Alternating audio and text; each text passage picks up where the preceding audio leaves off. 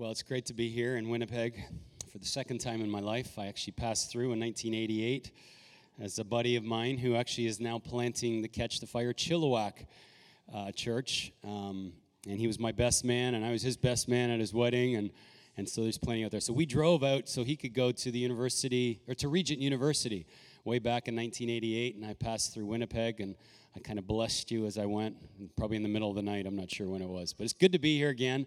Had a great time yesterday with your leadership and, uh, you know, just really prayed into some things, addressed some things. And, and I believe that the Lord is really appointing a new day here uh, at Catch the Fire Winnipeg. And I and I bless you. And even during the worship, I want to just share this. But I felt that the Lord really impressed on me the passage in, in Matthew twenty-two where the Scripture says that the kingdom of God will be like uh, a king who declared a wedding feast for his son. And he sent out his uh, his servants to go into the highways and the byways. Well, first of all, it's like, let's bring people to the wedding feast.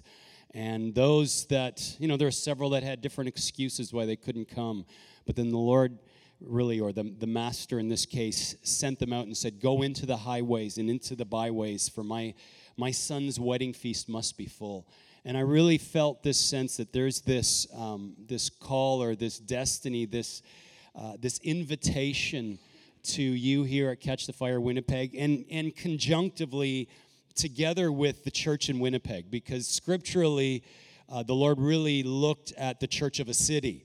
And so it's like a Baskin-Robbins. There's many life-giving churches, I'm sure, in Winnipeg, and as the Lord really knits your hearts together, I really believe that there's a destiny for souls to come into the kingdom. I feel like there's a really great breeding ground for evangelism where people will come in because there's a wedding feast. And as John Arnott, the founder of uh, of Catch the Fire, John and Carol, I've heard him say at numerous occasions, you don't want to miss the wedding feast. You don't want to miss it. And really, it's it's very much about having a heart that is fully alive, passionate, burning for Jesus. And if I can just say, even in our worship set this morning, and I was in Saskatoon at the beginning of August, where we had, um, we we actually launched the Saskatoon Church with Fred and Michelle Pexa, and they're a great couple, and I love what they're doing there. But we had Eric and Lindsay uh, leading worship for us there, and I just so want to appreciate the the Christ centricity of the worship that you guys carry. You know, it's really the focus on Jesus. It becomes amazing worship. We can sing songs about Him, or we can sing songs about our hearts, but as I recently heard Michael Culliano say, if you're singing songs about the way you feel, it's really not worship. I'm not saying it's invalid, but it's not really worship until you're beginning to really sing these songs of honor and glory to the King of Glory. And this morning, as as there was the one song, uh, it really registered in my heart. We we sang the song, or we sang the line that uh, He's called us into this reign of grace. And it, it's, again, this amazing invitation that, do you know the end from the beginning? Do you know what you're called for? Do we know that this life of Christianity, this life of faith, is this beautiful life where our eyes haven't seen, our ears haven't heard, it hasn't entered into our hearts, the things that the Father has prepared for those that love Him, that there's this reign of grace. We are giving, we have been given an invitation to rule and reign with Him, and I believe it starts now, but it really will take a fuller form, I see, in the age and the ages to come. And it's a reign of grace. And and when we talk about the word grace, I know many people, and it's the common definition of grace, says that grace is God's unmerited favor. And I say, yeah, that's a good one, but I believe there's just so much more to grace. And the one that really is registered with me, well, I mean, you can see G R A C E, God's riches at Christ's expense. That's a good one. But I feel like grace is this divine enablement, this supernatural power of the Holy Spirit that enables us to engage things and do things that would be otherwise impossible without the partnership of the Holy Spirit. And we're invited into this reign of grace that because it's His kingdom, and Jesus' prayer was, your kingdom come, your will be done on the earth, that includes in Winnipeg as it is in heaven, there's a reign of grace that we get to participate with Him so that it will be done in Winnipeg as it is in heaven. And the reign of grace is, is that you and I get to partner with the Spirit of God as the church, as the ecclesia, to go into every sphere of culture and society within the city, the different mountains of influence, and we get to be carriers of the kingdom of God. And Scripture says the kingdom of God is righteousness, peace, and joy in the Holy Spirit. And so when you carry the righteousness, when we carry this place of right standing, when we have a place of peace in our heart, when we carry the joy of the Lord in our hearts, because there's a reign of grace, you are no longer a peasant, you are no longer beneath, but you are above. You're the head and not the tail. You're above and not beneath. You lend to the nations. You won't have to borrow. There's a reign of grace that you get to release the kingdom of God and the glory of God that, like Joshua, wherever you set the soles of your feet, he begins to give you territory. And it might be slow. You build rapport. You're not a, like I say sometimes, and I've heard others say, you're not breakfast cereal Christians, meaning nuts, oats, and flakes.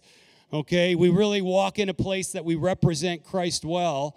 But you really do release the kingdom. And I believe that as there's a mobilization of the church of Jesus in the city, Catch the Fire Winnipeg being a part of that, that really there is going to be a release of the reign of grace, and that there's going to be a calling forth that the wedding feast will be full and that there will be people from Winnipeg that will come forth. And you get to be those that help bring them in. I, I want to bless evangelism upon you today. You know, the heart of evangelism, the heart that begins to break for the souls of men and women that don't yet know and have not yet encountered the love of the Father, have not yet encountered the fellowship of the Holy Spirit, or just this dynamic reality that we have an older brother. His name is Jesus. He paid a price so that we could belong, that we could fit, that we were called.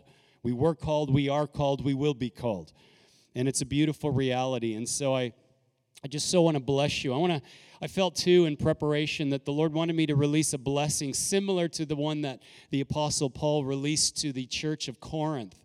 And so I'm going to read this to you, and I'm going to, you know, revise it a little bit to say the church of Winnipeg. But to the church of God, which is at Winnipeg, to those that have been sanctified in Christ Jesus, saints by calling, with all who in every place call on the name of our Lord Jesus Christ, their Lord and ours and yours. Grace to you.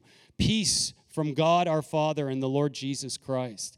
He goes on, I thank my God concerning you for the grace of God which is being given to you. This reign of grace. It's a grace being given to you in Christ Jesus, that in everything, in everything you were enriched in him, in all speech and in all knowledge. I believe that even is part of that evangelistic calling. I think some of you have been in a place where you've just been silenced.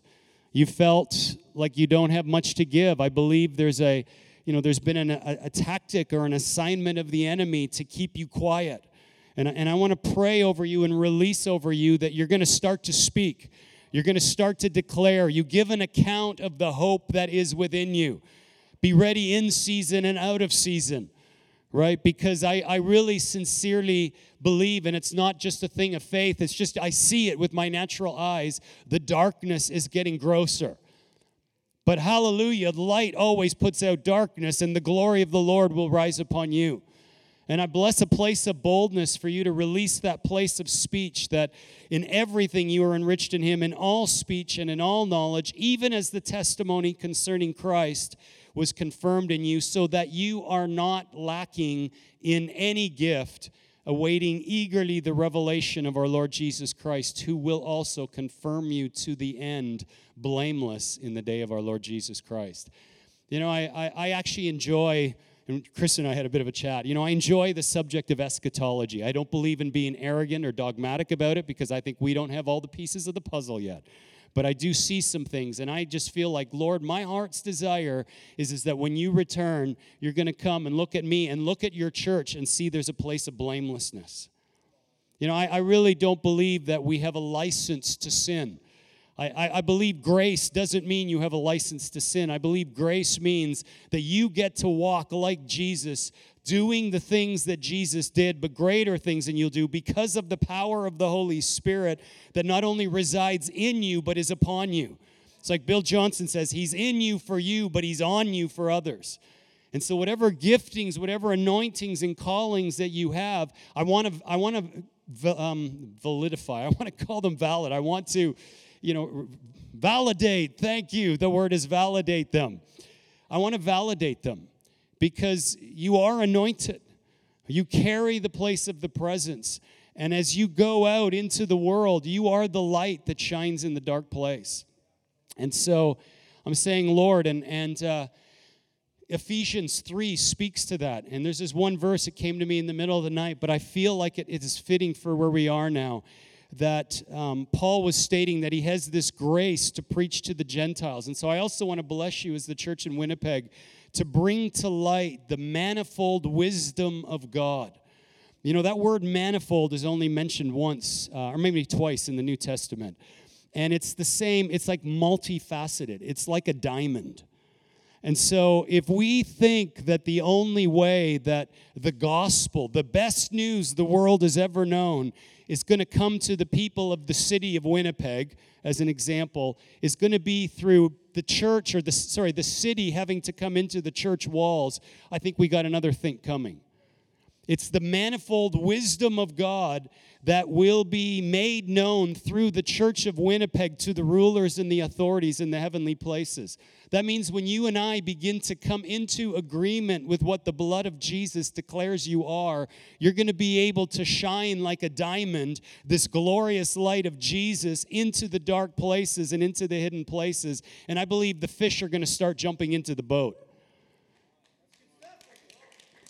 They really are. I really believe that you are in your workplace and in your, you know, whatever you do between Sunday meetings or between home groups that I know you're going to start, you don't have fully set up yet, but I believe it's between the meetings that you are a minister of the gospel of Jesus Christ, just as valid as any minister that might work within the context of the local church, such as Chris and Katrina and others that are here. You know, the word ecclesia is really the word that was first mentioned by Jesus. He didn't teach much on the ecclesia. It's the word that's translated church throughout. But Jesus introduced the concept of the ecclesia in the darkest place of Israel. He went to the place called Caesarea Philippi, which was a demonic headquarters where there was, one of the places was the god, uh, it was a temple for the god Caesar, for Caesar, you know, really commemorating Rome and that place. It was the god Pan, but there also was a place, it was the headquarters for the gates of hell. And so Jesus is there at Caesarea Philippi. He's pointing to this huge hole in the wall in the cliff at the base of Mount Hermon where the waters come down, flow into the Galilee, and then ultimately flow into the Dead Sea. And he's saying in this place, you know, I will build my ecclesia, I will build my church. These gates of hell will not prevail against it. He chose the darkest place in the whole nation of Israel to release his strategy for how the world was going to be saved. And he says it's the ecclesia. Everybody knew at that season what an ecclesia was, because the ecclesia was a common term. It was the term used by the government of Rome and the government of Greece prior to that. It was a, it was a governmental system or structure to expand the government of Rome into new territory. And if two or three were gathered together, it was called the conventus. They had the authority of Rome to be able to release Roman government in those places. And so they were authorized. It's like when they did business at the gates of the city, they were authorized to do business. It was like the elders that were in the land. Well, Jesus essentially co-opted a secular system and a structure. He impregnated it with kingdom D N A, and he said, I'm going to build my format of an ecclesia. It's not going to be like Rome because mine is spiritual, and so he taught about the kingdom of God throughout Scripture. He said, it's like taking an old car, you know, or a car that's been around for a while. Maybe the body's kept in good shape, but the motor's dead. He says, I'm going to take out the motor. We're going to put in a new motor. It's called the kingdom of God. And I'm going to send that out into the distant reaches of the nation of Israel and beyond. And he said, I'm going to release my kingdom, the ecclesia, those that are called out, sent out. They're going to start to release the gospel of the kingdom wherever they go. And the anointing of the Holy Spirit was going to be upon you, or those that went. And Paul the apostle actually did it, because Paul actually planted these churches. He planted these ecclesias. He conducted business on behalf of the kingdom of God. And Scripture in Acts nineteen says that he went into the entire region, that the entire region heard about the gospel of Jesus, and that they were setting their eyes on Spain beyond, you know, into, into the nation of Spain by that time. I want to say to you that you're more powerful than you think. You really are. I believe the greatest tactic of the enemy that he has on your life right now is, is that he's keeping you in the dark about your true identity. If you really understood who you are and who you carry, you are actually the most powerful person on the scene. Wherever you go, into a workplace, into the government offices, into the factories, into your home and family, or into, you know, into education, into medicine, into different sphere, because the Holy Spirit dwells within you, you are the most powerful person there. Because nobody else has the Spirit of God on them except the believers in Jesus. And we're here to celebrate His kingdom, not ours. And so we're stewards of this kingdom. And so it's a glorious, it is a glorious reality of what we walk in. I believe it's just a matter of time where, you know, the the, the realm of darkness is losing its grip, because has anybody ever been in a super dark room? You know, like at night or, you know, and, and then you flip the light switch. The darkness doesn't win. The light wins. Light always puts out darkness. And so it's so crucial and so necessary for you to, you know, to realize it's Christ in you that is the hope of glory. I mean, what, what is the solution? I don't, I don't know. I've not really studied Winnipeg, but I'd assume that Winnipeg is like a lot of cities, you know, on the planet and in Canada. It probably is quite depraved in its areas, quite deprived. It, I would expect Winnipeg has a lot of need. I, I expect that, like other places, the greatest uh, need in Winnipeg, at the core root, the core issue, is probably a place of fatherlessness. Because I look at any societal woe, and I feel if you can trace the societal woe, if you can trace the poverty, if you can trace the addictions, the drug problems, the racial issues that are there, if you can trace them all the way down to the lowest common denominator, it's going to probably find its place in fatherlessness. And so God loves family. He absolutely loves family. He loves the biological family. He declared in the beginning that he, you know, is a man and a woman together. But he also loves the family of God. We're brothers and sisters. We have one Father. It's God the Father in heavenly places. And He's already foreordained that the church in Winnipeg is to be victorious. He's, he's done it. Like, I hope we believe it. We, he finishes things before He starts them. Do we know that? He finishes it before He starts it. And He doesn't judge you by your past. He, he actually measures you by your future. And so the, the future that He's prepared for you, you have to step into it. And it's called you come into agreement with what God says about you, not what your past says about you. Humility is actually agreeing with God about who you are. And so if God says that you are royalty, that you're the head and not the tail, above and not beneath, some might say you're being arrogant, but God would say, no, you're being humble, because that's who I say you are. And it's, and it's, you know, it's what you carry. It's who you are and what you carry as you release the glorious light of the gospel of Jesus into the dark places. That's why I believe that Matthew twenty-two, it's like, go into the highways and the byways, that, that my son's wedding feast, it must be full. My house must be full. And so I want to share briefly from a passage in First Corinthians three, which I believe is a passage that is below, both individual, but it is also collective. It is a, it is a passage that I believe is corporate. It's, it, it can represent What what takes place for the church in Winnipeg, in this case, where, you know, the Apostle Paul is talking about some of the factions that were in the Corinthian church, you know, and some say, I'm of Paul, I'm of Apollos, and but then he says, really, you can't lay a foundation other than the foundation which has already been laid, which is Jesus Christ. And he says, what are you going to build on it? Be careful how you build, because he goes on, that day will be, you know, we'll make known how you built. And so starting at verse ten of First Corinthians three, if you've got a Bible or a cell phone or whatever, you can feel free to join me, or you can just listen. But he's saying, according to the grace of God which has been given to me. Even there again, grace. It's according to the divine enablement that Paul walked in. Does Paul, did Paul have any more grace than you have? Did he? No. You and I have the same grace. We have the same access to the Father. And so, just, you know, just saying. According to the grace of God which was given me, like a wise master builder, I laid a foundation, another is building on it, but each man must be careful how he builds. The Lord is really raising up an apostolic ministry. I, I was saying to Chris yesterday, you know, whatever your gifts are, I think we've got to think apostolically.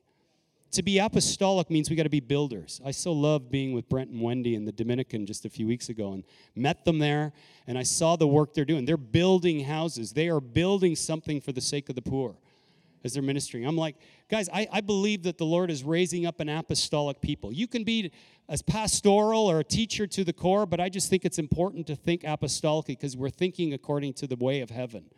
And say, Lord, what do you want to build? We're called to build.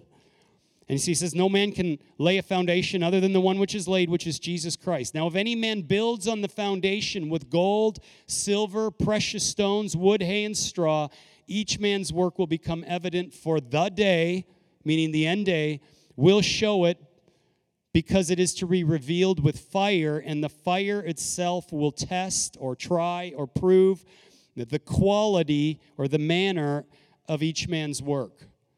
Now, have you ever thought about that? You know, I want to ask you, what are you building and what are your building materials? Because they're giving six building materials right here. You know, they're saying gold, silver, precious stones, wood, hay, and straw. And then it talks about there's going to come a fire that's going to it's going to burn. And it's like if those building materials are burned up, you know, if any man's work which he has built on it remains, he'll receive a reward. But you know, you're still going to be saved if what you build burns up. But they mentioned six building materials. Gold, silver, precious stones, wood, hay, and straw. How many of them would remain through the fires? Three. How many will get burned up? Three. The wood, hay, and straw will get burned up. Not too hard. But what differentiates? I think the reality is, is that the gold, silver, and precious metals are deep in the ground. You got to dig for them. I believe that the Holy Spirit is calling you and I to dig. You know, there, there's a reality that we've got to, you know, wood, wood, hay, and straw, it's above ground. You just go get it. You have to cut the tree down, but, you know, the straw, the hay, you know, I mean, it's easy. But gold, silver, precious metals, I... I really feel like it's that call of intimacy. It's like what we experienced in worship today. There's this place of you go deep as you as you gaze upon the one who is beautiful. It's the beholding, becoming principle. You become like him, but there's a reality of digging deep, stripping away anything and everything that hinders the love of God from being manifested in your life and mine and in ours collectively, that keeps us from being able to build with gold, silver, precious stones. You know, I encourage you to get to this place with God to, to, and start to dig deep and find out what's in you. What has the Holy Spirit placed in you that it's important to dig deep for? Because it's worth it. Because there's a day coming where the fires will burn. And there's a day coming where the Lord's going to hand out rewards. It's not the same as your salvation. Don't mistake what I'm saying. The only way you and I can be saved is not through our own works. It's through the pl- precious blood of Jesus that was shed. But there's some works, Ephesians two ten, for he has foreordained good works for you to walk in. He's prepared from the foundation of the world. We as the church, we're not the harvest, guys, but we're the workers in the harvest field.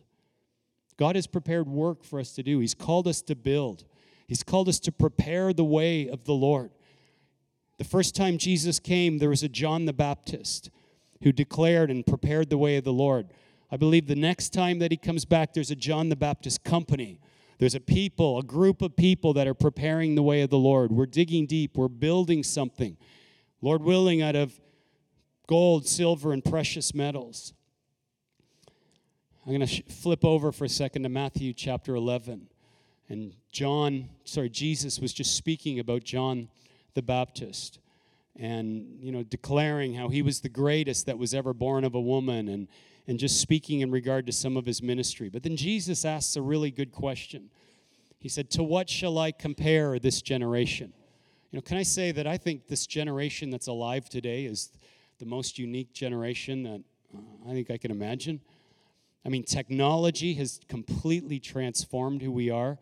You look at, you know, I, I mean, there's so much that's available, but I look at even the millennials. I mean, I hate to admit it, but I, I blinked. Yesterday I was a millennial, and today I'm almost an old guy, you know. I know there's people in their sixties and beyond, but... But, you know, the way the millennials think is just so different. It's so unique. But God, in his foreknowledge, I believe, has set this generation apart to, to launch out. This generation wants something real. They're not willing to give themselves to something that, you know, is fake or minimal reward. It's like they want something. They want all or nothing is what I've observed. It's like we're either all in or we're all out. And it's like, give, give me something to live for. Give me something to die for. And so Jesus made the declaration, what am I going to compare this generation to, meaning the generation that he was alive in? And he says, it's like children sitting in the marketplace who call out to the other children and they say, we played the flute for you and you didn't dance. We sang a dirge for you or a lament and you did not mourn. And then Jesus said, for John, meaning John the Baptist, he came neither eating or drinking, and, and they accuse John. They say, he's got a demon. And then the Son of Man, though, he came eating and drinking, and they say, behold, he's a gluttonous man, and he's a drunkard. He's a friend of tax collectors and sinners. And then Jesus says, but wisdom is vindicated by her deeds. Well, what's he saying? I, what I'm seeing in that passage is, is the heart of the Father is such that he so longs for his children to be called back to himself. I believe the whole gospel is a gospel story about a father that lost his kids and the extent to which he'll go to get them back again. And so God is saying, what will it take to win my kids? So he sends a guy like John the Baptist, a crazy man, eats locusts and honey, and he's fasting. And he's he's he's restricting himself. He has this fasted lifestyle. No drinking wine. He he fasts all the time. He's certainly not a glutton. He's a crazy dude. Goes out into the wilderness. People are getting baptized for him. Because it's like John the Baptist and his specific type of personality is the kind of guy that a certain niche of people are going to go for. They want to begin to follow him because he's just right out of the box. And then six months or however many months, you know, later after his ministry was fully in swing, probably more than that, Jesus comes on the scene. And while John the Baptist neither ate nor drank, you know, fasted lifestyle, Jesus comes and he's got a feasting lifestyle. You know, it's like, do, do, my, do the people fast when the bridegroom's with them? So he's feasting and they're accusing him of being a glutton and a drunkard, a wine bibber. You know, he came eating and drinking. So here you've got a guy that's way out on this extreme, and on this side you got a guy that's way out on that extreme. So I think in the strategy of the Father, I'm sending two different people to declare the same message, and they're so completely opposite that it's like it's like a net. Let's just bring as many people into the kingdom as we possibly can. And so what he's saying is, you know, how do I compare this generation? It's like kids that, you know, on one hand, they're they're they're they're playing the pipe or singing a dirge, a funeral song, you know, to try to win people in. And on this side, you know, they're they're they're playing a flute, but he's saying you didn't dance and you didn't lament. I'm sending the call out. Are you going to come in? Are you going to respond to a guy like John? Or are you going to respond to a guy like Jesus? But the Father wants his kids back. And then he goes from that place, and, and it's like he shifts, but I don't think he's really shifting. But because his heart is so for people, and, I, and I'm realizing now that the message, I, I believe the heart of the Father is starting to shift, and God's starting to look not just at individuals. I believe he's looking at cities, and I believe he's looking at nations. I, I, I believe we're going to see cities bend their knee voluntarily to the name of Jesus. When the first one happens, there's going to be others that follow. It's like it's like when Bannister ran the four-minute mile. You guys remember that? It was like nobody could run a four-minute mile. And all of a sudden, I think it was Roger Bannister ran it. And then within a year, it's like there's eight or ten people that ran a four-minute mile. And now that's the standard by which, hey, if you can run a four-minute mile, you're doing pretty good. Well, it's the same concept. I believe cities are going to start to fall. I believe there's places where a city is going to come and bend their knee to Jesus voluntarily because it's like for whatever reason, the heavens are weak or the membrane is really thick between that realm of glory and this place in which we live. And I'm saying to you, why not Winnipeg? Because the people that are going to see and that will be instrumental in the the plight or the end-time destiny of the city of Winnipeg is the church of Winnipeg right now. You guys, you're the workers in the harvest. You're not the harvest. You've probably all heard, maybe, maybe not, but there's a prophesied one billion soul harvest. I personally don't think it's enough, because it's like, let's say hypothetically that there's a billion souls on the earth right now, so a billion Christians on the earth, seven to eight billion total.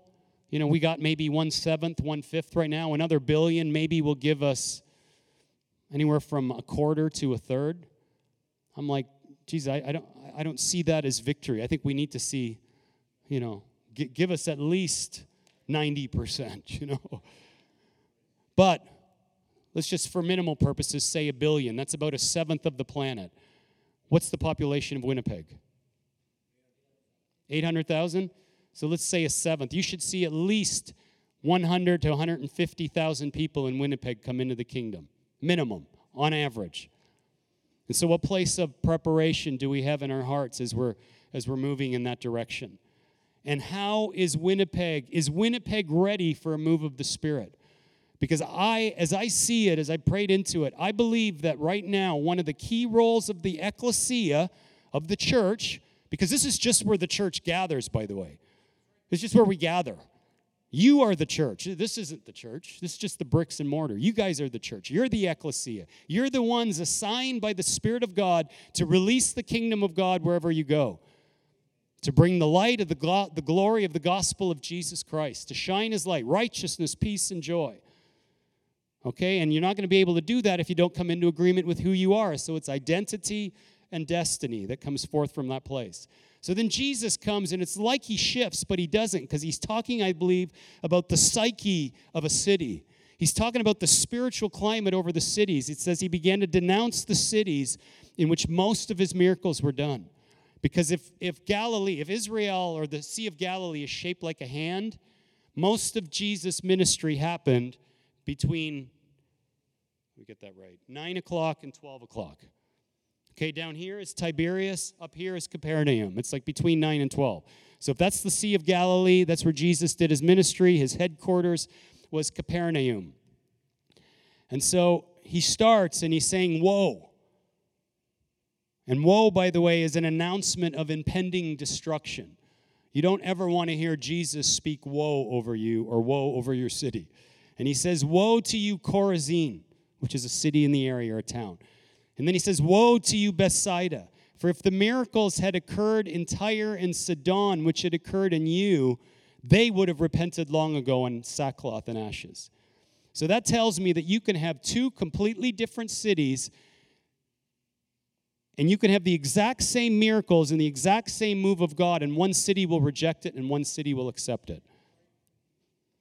And so I believe that the role of you as the ecclesia in Winnipeg is to begin to release a culture and a climate, release the climate of the Spirit of God, shift the spiritual climate so that Winnipeg, when the move of the Spirit hits, Winnipeg will be a city that will actually bend the knee to the name of Jesus.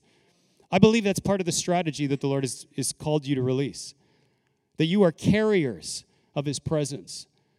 And I and, and it's like, why is it? You know, why is it that Israel, and I could get in, I think I know some of the theological reasons, but that's another thing. You know, Tyre and Sidon is modern-day Lebanon. They would have repented.